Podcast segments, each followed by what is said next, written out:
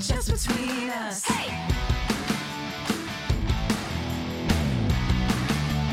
Just between us. Hello, I'm Allison Raskin. I'm a writer, mental health advocate, and I love live music. Ooh, is what we were just talking about. So we both saw Death Cab and Postal Service. Ooh, we did. Hell yeah. And I didn't have any idea that it was the same lead singer. It's almost the same band. I had no concept of anything about them. You didn't? No, because I didn't really grow up listening to either. That's so funny. Okay, so yeah, so Postal Service just adds um um Jenny Lewis And, and a different guy. and uh, the producer Jimmy something. yeah, yeah. He was there. Yeah, he was there. He sang Um, one little part and the crowd did- went wild. They went crazy. So it was like, okay, so they came out dressed in black, they were Death Cab. Then they came out dressed in white, they were Postal Service. in between the two bands, there's a 15 minute break, and John turned to me and was like, You know that Ben is in the Postal Service too. And I was like, What are you talking about? And he was like, It's the same singer. And I was like, That's not true. And I was like, Does everyone here know that? And he was like, Yeah. Yeah, yeah. My mind was blown. Ben Gibbard, as he ages, very sexy. I was very drawn to him. Sexy guy. He I did not think so when he was young. But now He must be hair, in love with Jenny Lewis, right? I don't I don't think so. I don't know. He's married. I know, but how could you not be in love with her? I know she's beautiful. She's giving like ethereal Stevie Nicks. right? And she like came out and she had like this cape attached Oh, to her dress and it gorge. blew in the wind. And I was like, this is so amazing. Did you did you ever like Rilo Kiley or her band? No, Oh, they're great. They've got some great stuff. I know. I didn't really know any Jenny Lewis stuff either, other than the one song that's on my my playlist, which is um She's Not Me. Okay, yeah. I know that song very Do- well. Rilo Kiley has some great stuff. Oh my god, the way that I was obsessed with Portions for Foxes when I was in college. Oh, that song's toxic. It's about toxic relationship, kind of. Oh. Um, but I was like, wow, romance. Well, I didn't understand why when you have Jenny Lewis, she wasn't singing way more. But it turns out that when they made that album, she was just supposed to be a backup singer. Yep. And Yep. so now she's like very underutilized in their one album that they have. Yep. And they're never gonna make a second one. It was great. It was really great. One thing I noticed that was so funny is obviously it's like I was like, this is elder emo white person Christmas. And and it was like everyone in their 30s and 40s or whatever. And it was like for Death Cab, I don't know if it was the same at your show. Nobody had their phone out. Oh no, everyone just sat there kind of silently. Everyone was sitting there. Everyone was just sitting there. No one was dancing really. Yeah. Everyone just was sitting and like just like Vibing, ah like, yes, this is nice. vibing. And then when Postal Service came out, then Everyone everyone danced. stood up. yeah, it was everyone up and interesting. danced. Yeah, it was like it was like very like like everyone's just hanging out, sort of vibing, like having like I, we we nobody was standing and everyone was enjoying it and listening to the music, but also nobody was like taking video, like nobody had their phone out or anything. It was like really peaceful. It was lovely. Yeah, Anyway, this is just between us, a variety show filled with heartfelt advice ridiculous games. and brutal honesty. Did he say the thing where he was just like, "Don't worry, it's only a 15 minute intermission. You have to get back to your babysitter or whatever." No, he said a funny thing where he was like, five times on this tour, people have been like, I'm going to take edibles and have a good time. And then they take too much and fall asleep. Yeah, there and was he was like, but of- no one here seems to be asleep. So that means you're dosing right. Oh my god. Okay, wait. My boyfriend just sent me this um this uh tweet that was from Ben Rosen that says Officer, suspect is a white male, 35 to 40, bearded, glasses. Detective, where was he last seen? Officer, walking into this death cab postal service show at the Hollywood Bowl. Detective, looking out at the bowl crowd. Cigarette falls out of his mouth. Good God. I don't know. My, I wasn't all just white men at my show. I mean, no, it wasn't, but it was definitely like people of a certain age. Yeah. And my dad was making fun of me. My dad was like, because I've seen Death Cab. I saw Death Cab exactly a year ago as well. And um, my dad was like, You're still into that shit. I would hear it coming from your room. I'd be like, That's some whiny shit. and I was like, Yeah, dad, are you still into the shit that you liked? Well, yeah. Exactly. The, the stuff you listen to as a teenager is always going to have such a chokehold on you Absolutely. in like the best way. Absolutely. And we were emo, yeah. a little bit emo, a little bit pop I was punk. I was an emo. I was pop punk. pop punk. I Yeah. was pretty emo. I wrote Bright Eyes lyrics on my on my backpack in whiteout. I had pink streaks in my hair that immediately faded to blonde streaks that looked like tiger streaks for like a middle aged white woman in the suburbs. They faded immediately. like within days. And then I just had these tiger streaks. It was rough. Did you have pictures with the pink? No, I don't think so. but I think on my license, my old license, it was the tiger Oh my streak. god! Yikes! Well, we've got a great episode for everyone today. we're gonna be talking to Tanya Plaoude all about dog physical therapy. Another so part to our dog episode run of shows. And later, we're going to be discussing loyalty. What is it? How do you define it? And how loyal should you be? And Allison's gonna make us swear a, a, a vow of fealty to her. I wish.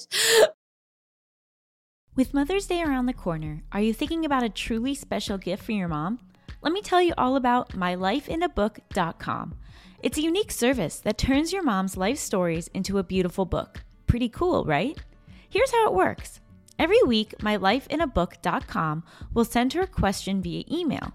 These can be pre written questions about her life or any custom questions you wish to ask. And then she can either type her response or use their voice to text feature. And mylifeinabook.com compiles all her responses into a beautiful keepsake book. And guess what? They can even create an audiobook using her voice recordings. It's like preserving her voice and her stories for eternity. Imagine discovering stories about her youth, adventures, and the challenges she overcame. This book becomes a legacy, something you and future generations can treasure forever. Your mom's given you a lifetime of stories. This is your chance to give her a way to share them. Right before I found out about this project, my mom made an offhand comment about wanting to write a memoir because she had such a wild childhood and there are all these things she's never really talked to us about. But asking someone to sit down and write a memoir is kind of daunting. So then I got her mylifeinabook.com and now she's getting prompts to answer on a weekly basis and it's a lot easier than just undertaking an entire memoir. I'm so excited to see what my mom does with mylifeinabook.com because she's someone who doesn't always feel comfortable just sharing about herself, but having these prompts and knowing that I really want to hear her answers is going to inspire her to probably share more with me about her life and her upbringing than I've ever been shared with before. So I'm so excited for that. Check out mylifeinabook.com and use code JustBetweenUs at checkout for 10% off. Create an unforgettable gift for your mom this Mother's Day. That's mylifeinabook.com. Use code JustBetweenUs for 10% off today. Hi everyone, Allison here. Anyone who knows me well knows that I love to read. I am always looking for new books, and that is why I am so excited that this episode is sponsored by Book of the Month. Book of the Month's mission is to help readers discover new books they love and to promote the work of emerging authors. It was so fun for me to get to pick which book I wanted to read this month and have it shipped right to my door. Book of the Month makes it easy to decide which book to read next. Each month, the editorial team reads through hundreds of new titles. They pick some of the best new books for you to choose from. All the books are good, so you can't go wrong. Every aspect of the Book of the Month experience is designed to be fun and special for readers. They have a highly anticipated release at the beginning of each month. Books are delivered in this really adorable bright blue box, and there's a fun app to help you pick your book and track your reading process. They also offer great values on new release hardcover fiction. It's much cheaper than other options, shipping is always free, and with a loyalty program, you get rewards and even lower prices the longer you stay as a member. My first book from Book of the Month was The Husbands by Holly Gramazio. I am tearing through this book. It is so fun. It's basically about this woman who one day comes home and there's a husband in her apartment, and she's like, Where did you come from? And then she figures out that every time her new husband goes into the attic, a new husband comes out. And she's, she's like shuffling through all these different husbands from the attic, trying to figure out which one is the best. It is right up my alley, and I love it so much. So, if you want to take part in Book of the Month and have a brand new book shipped right to your door every single month, go to bookofthemonth.com and get your first book for $5 with code PEDALS. That's $5 off with code PEDALS. I cannot recommend this enough.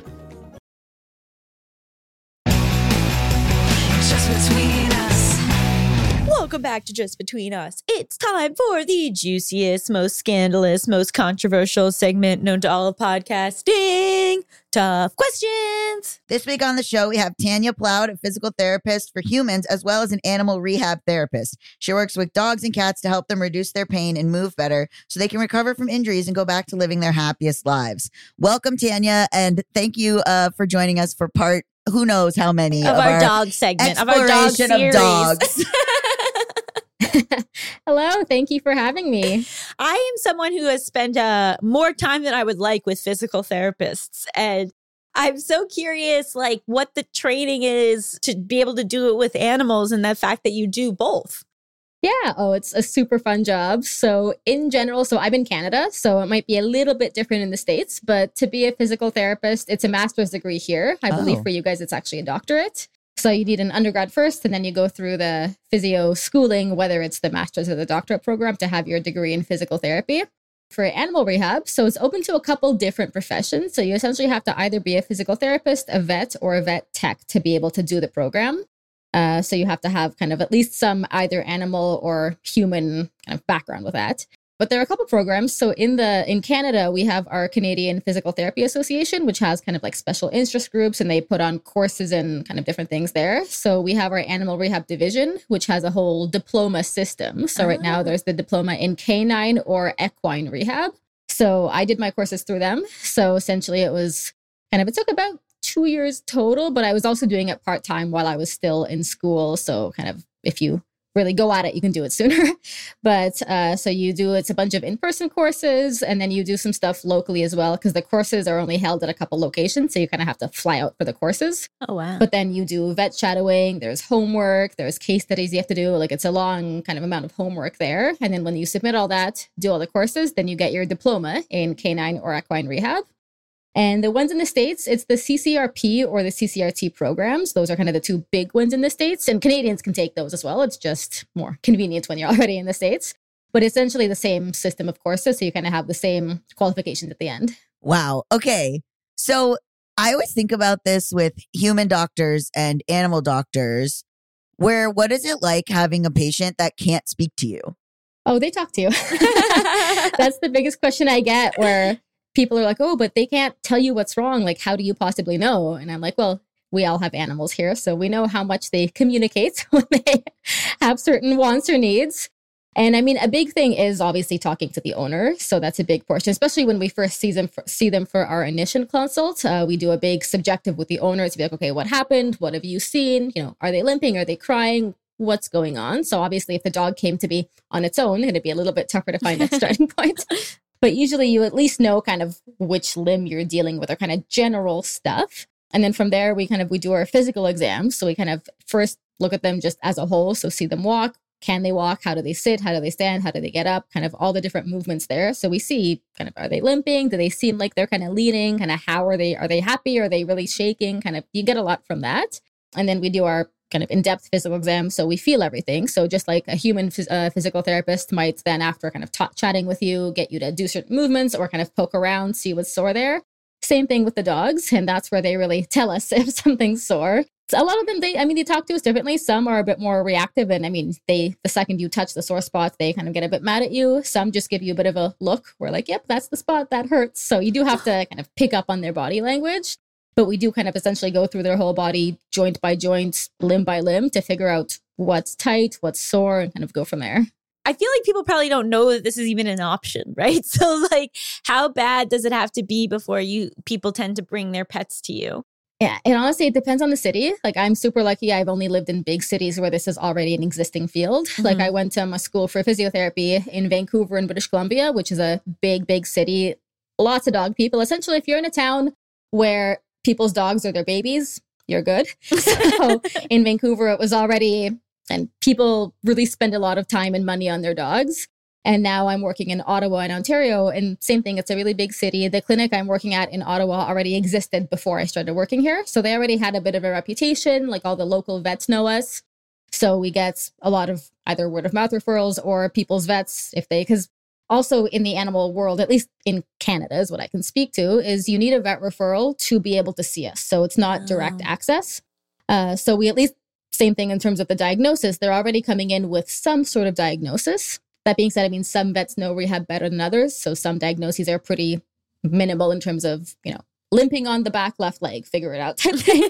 Versus some are a lot more in depth. Like, you know, if it's a post op, you know exactly what was done. So that's where we get a lot of our referrals from vets as well. But it really depends. Like, I know people in small towns, they might be lucky if they see one dog a month. So, kind of how much you can work full time really depends on the city you're in. But any big cities tend to have a pretty good market for it. I just like I I can't. It's such wonderful work. so it is. It really is. I mean, essentially, we're just helping dogs feel better and feel happier. So it's the best job. I always say it's kind of it's the best parts about being a vet without all the sad parts about being a vet. yeah. Yeah. So it's just it's so much fun. How do you get them to do the stuff that they need to do? Cookies, lots of cookies. so we have, I mean, we have treat jars in every room in the clinic. We always ask the owners, like, hey, do they have any food allergies we need to know about? If they do, we ask the owners to just bring their own treats if they're picky about that. And I mean, depends on the dog. I mean, if you get a happy dog who, you know, the second he sees a cookie, he'll do anything you say. It's going to be an easy treatment, easy assessment. Some you have to convince a little bit. And honestly, how much we do even the first day super depends on the dog. Because if the dog, again, if within five minutes they're your best friend, great. Probably kind of do anything you want to them. They won't care. But the ones that are nervous or anxious, usually they do get better once they get to know you. Like I haven't had any dogs so far in my career that I've been unable to treat. But there are hmm. some where if they're either really reactive or just really so anxious, they're just tensing up into like a ball of shivering essentially. Then I might not even do that much hands on the day first day. Like I'll have them, you know, walk around, do what they can to at least get started.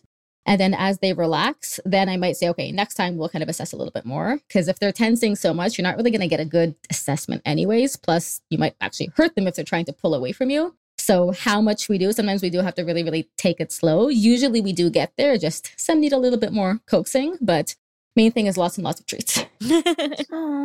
And do you do aquatic therapy with any of the animals? We do. So we do offer hydrotherapy. So some different clinics have different uh, systems for that. We have an underwater treadmill. So some have full on pools as well. We don't, we're not big enough to have that. But the nice thing with the treadmill, so it's kind of, have you ever seen one of those? Yes. Okay, yeah. So it's kind of like a big fish tank with a treadmill at the bottom. So we always go in there with them. I mean, unless the dog's really, really a pro at it, we don't send them in there by themselves. But the nice thing is we can play with the water height. So A, just size of the dog. We can get anything from a Chihuahua to a Great Dane in there. And then oh. depending on what we want to achieve. So essentially the higher the water, the more it offloads their body weight. So, you know, like when you're in a pool, you're kind of floating, you're not feeling gravity as much. So, say if it's a really sore joint, like say an older dog with arthritis or freshly post op and they're just sore, being in there with the water lets them actually walk and get moving without that pressure that they get just from gravity when they're walking on the ground. So, often it just helps them move a little bit easier without that pain. Or if we want to really work them out, so say if we're working with like sporting dogs, for example, who have to get back to agility or running or hunting, then once they're farther on in their rehab, we actually lower the water. So it's not really helping them anymore, but they're just running with resistance. So, you know, it's like if you're at the beach running through like knee deep water, it's way more of a workout than running on land. So we kind of tweak depending on where they are and then what the goals are as well. You know, something I feel like is so difficult as a dog owner and not something I've had to deal with yet is properly assessing their quality of life, right? And like, I think sometimes owners are not ready to let go of their dog. And so, like, do you ever deal with situations where like the dog's quality of life has really deteriorated, but the owner is like, but just make them better when that's not really, when they're at a stage where that's not really possible? Yeah, we do see that here and there. It's not the bulk of uh, uh, our dogs, but we do, you know, can't help it but see that once in a while. Main thing is, I mean, as rehab practitioners, we can't give medical advice and we Mhm. can't tell someone, oh no, no, you you should put down your dog or you shouldn't put down your dog. The best we can do is, I mean, there are certain questionnaires that both us and vets use that kind of we can help talk owners through different options. We can give them the questionnaires to try to kind of determine the quality of life. So it's asking, you know, all the typical things like how are they eating? Are they sleeping? Kind of all that sort of stuff. Where if really, if you're ticking off a lot of boxes, it kind of cues the owner that, okay, maybe it really is deteriorating. We have had dogs where, say, for example, it's an older dog with arthritis and they really seem miserable. But if it's just the arthritis and nothing else, that is something we do help with. So we've had some where the owners thought that they might have to put them down eventually. And we actually we get them moving like get them feeling better. And it's like their dog is five years old again. So it's not always a you know first session kind of conversation. And sometimes we do have the really sad cases where no matter what we do it's just it's not working and they're just they're not in good health. But we do have just as much the ones where we can actually help maintain their quality of life and give them a couple more good years that they might not, not have had otherwise. So those are always kind of the most satisfying sessions. And it's always really fun working with the old dogs as well, because there's kind of there's less pressure to, you know, get them back to sport or back to agility. It's like, you know, working with athletes in the human world. It's more so just keeping them happy. So usually the sessions are, you know, a little bit more chill and more relaxed, but we're still making them feel good at the end of the day. So it's really satisfying. I love that. I just imagine like the mm-hmm. the the satisfaction of seeing a dog running around that came in and and couldn't do that. Like that's your heart grows three sizes. You're like, oh my oh, goodness. Oh, absolutely. Yeah. And sometimes even the owners don't even realize how much progress they've made. Like we always take at any initial session, we take some videos and pictures, even if it's just for their charts, just for internal use, but just to kind of document where they're starting. And then maybe three, four, five months later, we'll take some progress pictures and then actually send them to the owners if there's kind of a big improvement there. And it's really fun to see because they see them day to day. So they often don't even notice the little changes that I see if I see them week to week, month to month. So it's fun to see kind of the before and after because then you realize how much, even just how much happier they look. They're standing up straighter, their tails wagging. Like it's, it's really, really satisfying. We're going to take a quick break, but stick around.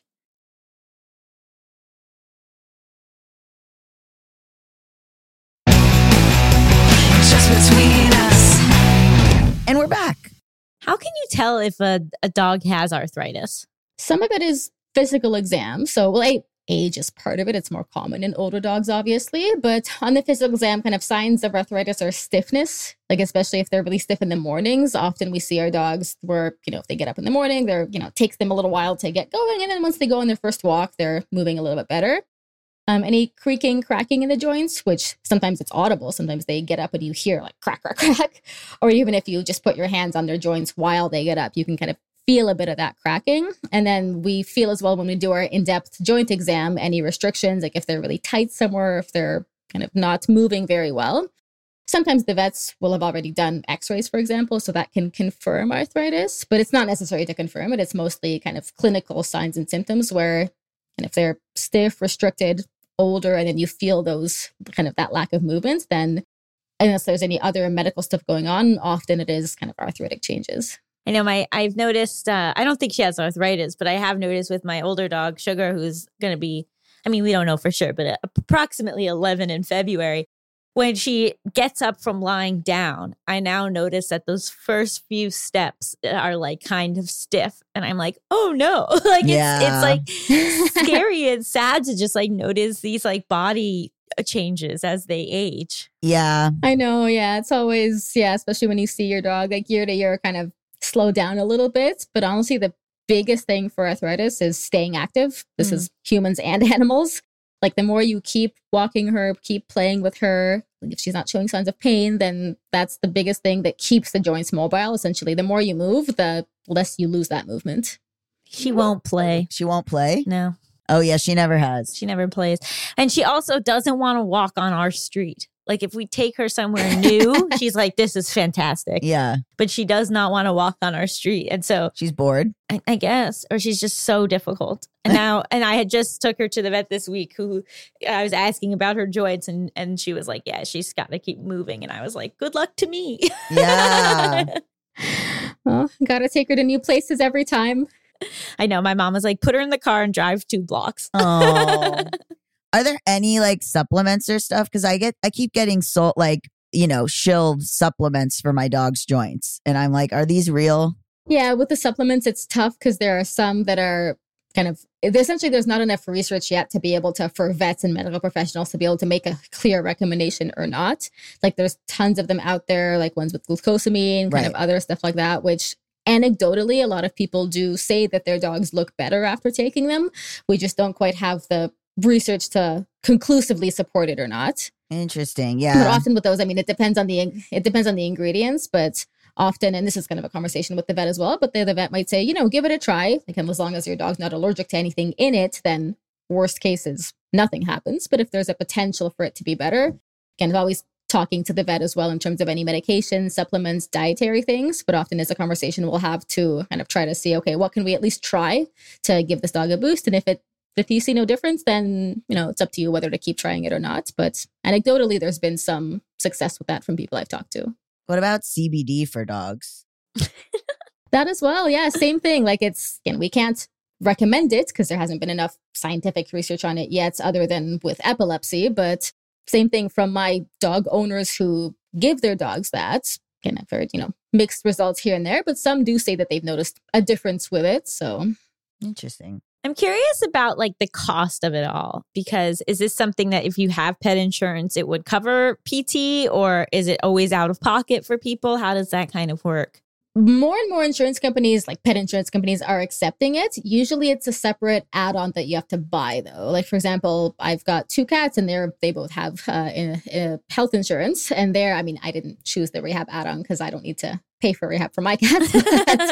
uh, there was essentially a rider. I think it was for us. It, it would have been like an extra two or three dollars a month where you can get the add-on that rehab would be covered if needed so i think the basic pet insurance just kind of covers like emergency medical stuff but there's the option there and more and more companies have that option as rehab becomes kind of more of a well-known thing like i'd say in the clinic most people still I see them paying out of pocket, but we do have the occasional clients who, if they do have that extra rider purchase, they'll come in with you know their forms for us to sign or whatnot, so they can claim it. Uh, but most at, at this time, most are paying out of pocket.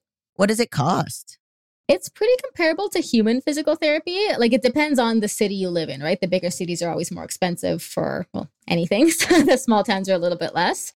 Uh, like at the clinic we work at, we do it based on time. So you can book, and this is, I mean, we give recommendations on what we think the dog needs and what would be uh, beneficial. So we do 15, 30, 60, and, and 90 minute sessions, or 45 as well.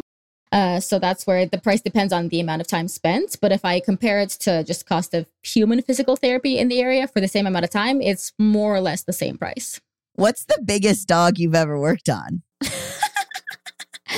um, that would be what was his name? That was Beckham. He was a Newfoundland. I worked on him, I think, about two years ago. He had some sore hips and he was about 155 pounds. Wow. What what color was he? He was black. He was a big black noof and just giant, giant bear. Nicest dog ever. Working on his hips was a workout for me. So- Yeah. Yeah, what do you see in like the difference between breeds? Like, are there certain breeds that come in and you're like, oh no? it's super it depends on the animal. Like i've seen kind of both in terms of you know a certain breed that's known for one thing and it's the complete opposite. Like you know people a lot of people don't like pit bulls for example but all the pitties i've treated have been the biggest babies. Like i had one pit bull i was working on post knee repla- uh, post uh, knee surgery where she fell asleep on me while I was working on her. And then she sneezed so hard that she scared herself and woke herself up. And I was like, ah, yes, this big scary beast on my lap. and so it's it's a complete mixed bag. Some are anxious, some are stressed. So it really depends. I mean, the bigger the dog, the more challenging physically it is if they aren't complying with us because it's a little bit Mhm. more wrestling on our end. But I'd say there aren't huge patterns breed wise. I mean, the most aggressive dog I've ever worked on was a Shih Tzu named Grizzly. So, I believe that. Yeah, right? yeah. What about like, you know, they talk about certain breeds um being bred and having problems like oh pugs you shouldn't have pugs or like oh this Yeah. you know french bulldog or whatever like how, is that how do you feel about that do you see a lot of that coming in designer dogs Yeah, I mean, for example, we see so many Dachshunds, Corgis, uh, Shih Tzus, any of guys with the kind of the smaller legs, long backs. We see tons and tons of those for back issues. Uh, they are really prone to them, especially as they get older. So disc issues, back pain, paralysis. Like we, because we do see neurological dogs as well, and I'd say a big proportion of those are those types of breeds, just with the really really long backs. Because I mean, essentially, again, we were breeding for certain characteristics that we think look cute, but it's not necessarily the best physical uh, health for the dog. Mhm. Same as like all the bulldog type breeds with the flatter faces, like the pugs, Frenchies, those guys, those guys, can adorable, but they cannot breathe properly. So yeah it's a bit of a, a mixed ethical question there, where you know we breed for certain traits, and then uh, we end up kind of causing more health problems down the line as well. What's the smallest dog you've ever worked on Uh, a tiny little five pound Yorkie. He was very cute. And actually, one day, there was one day where I had my noof followed by him, and I had to be very careful not to just rip his head off because I was so used to yanking on this big guy's hip. And then the little guy was coming in for a neck issue. So I had to be kind of so careful with his little joints. Fun schedule change. You're using your full hand with one of them, and then the other one you've got like tweezers. You're just moving it. Pretty much. It's like, I don't know if you've ever played ping pong immediately after playing tennis, but I've done that once and I pretty much threw my threw the ball all the way across the room. That's what it felt like. oh my gosh.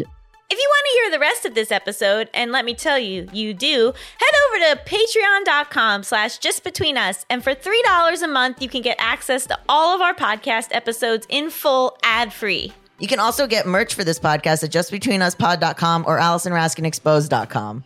Okay, that's it. Tatala T2. Tatala T2.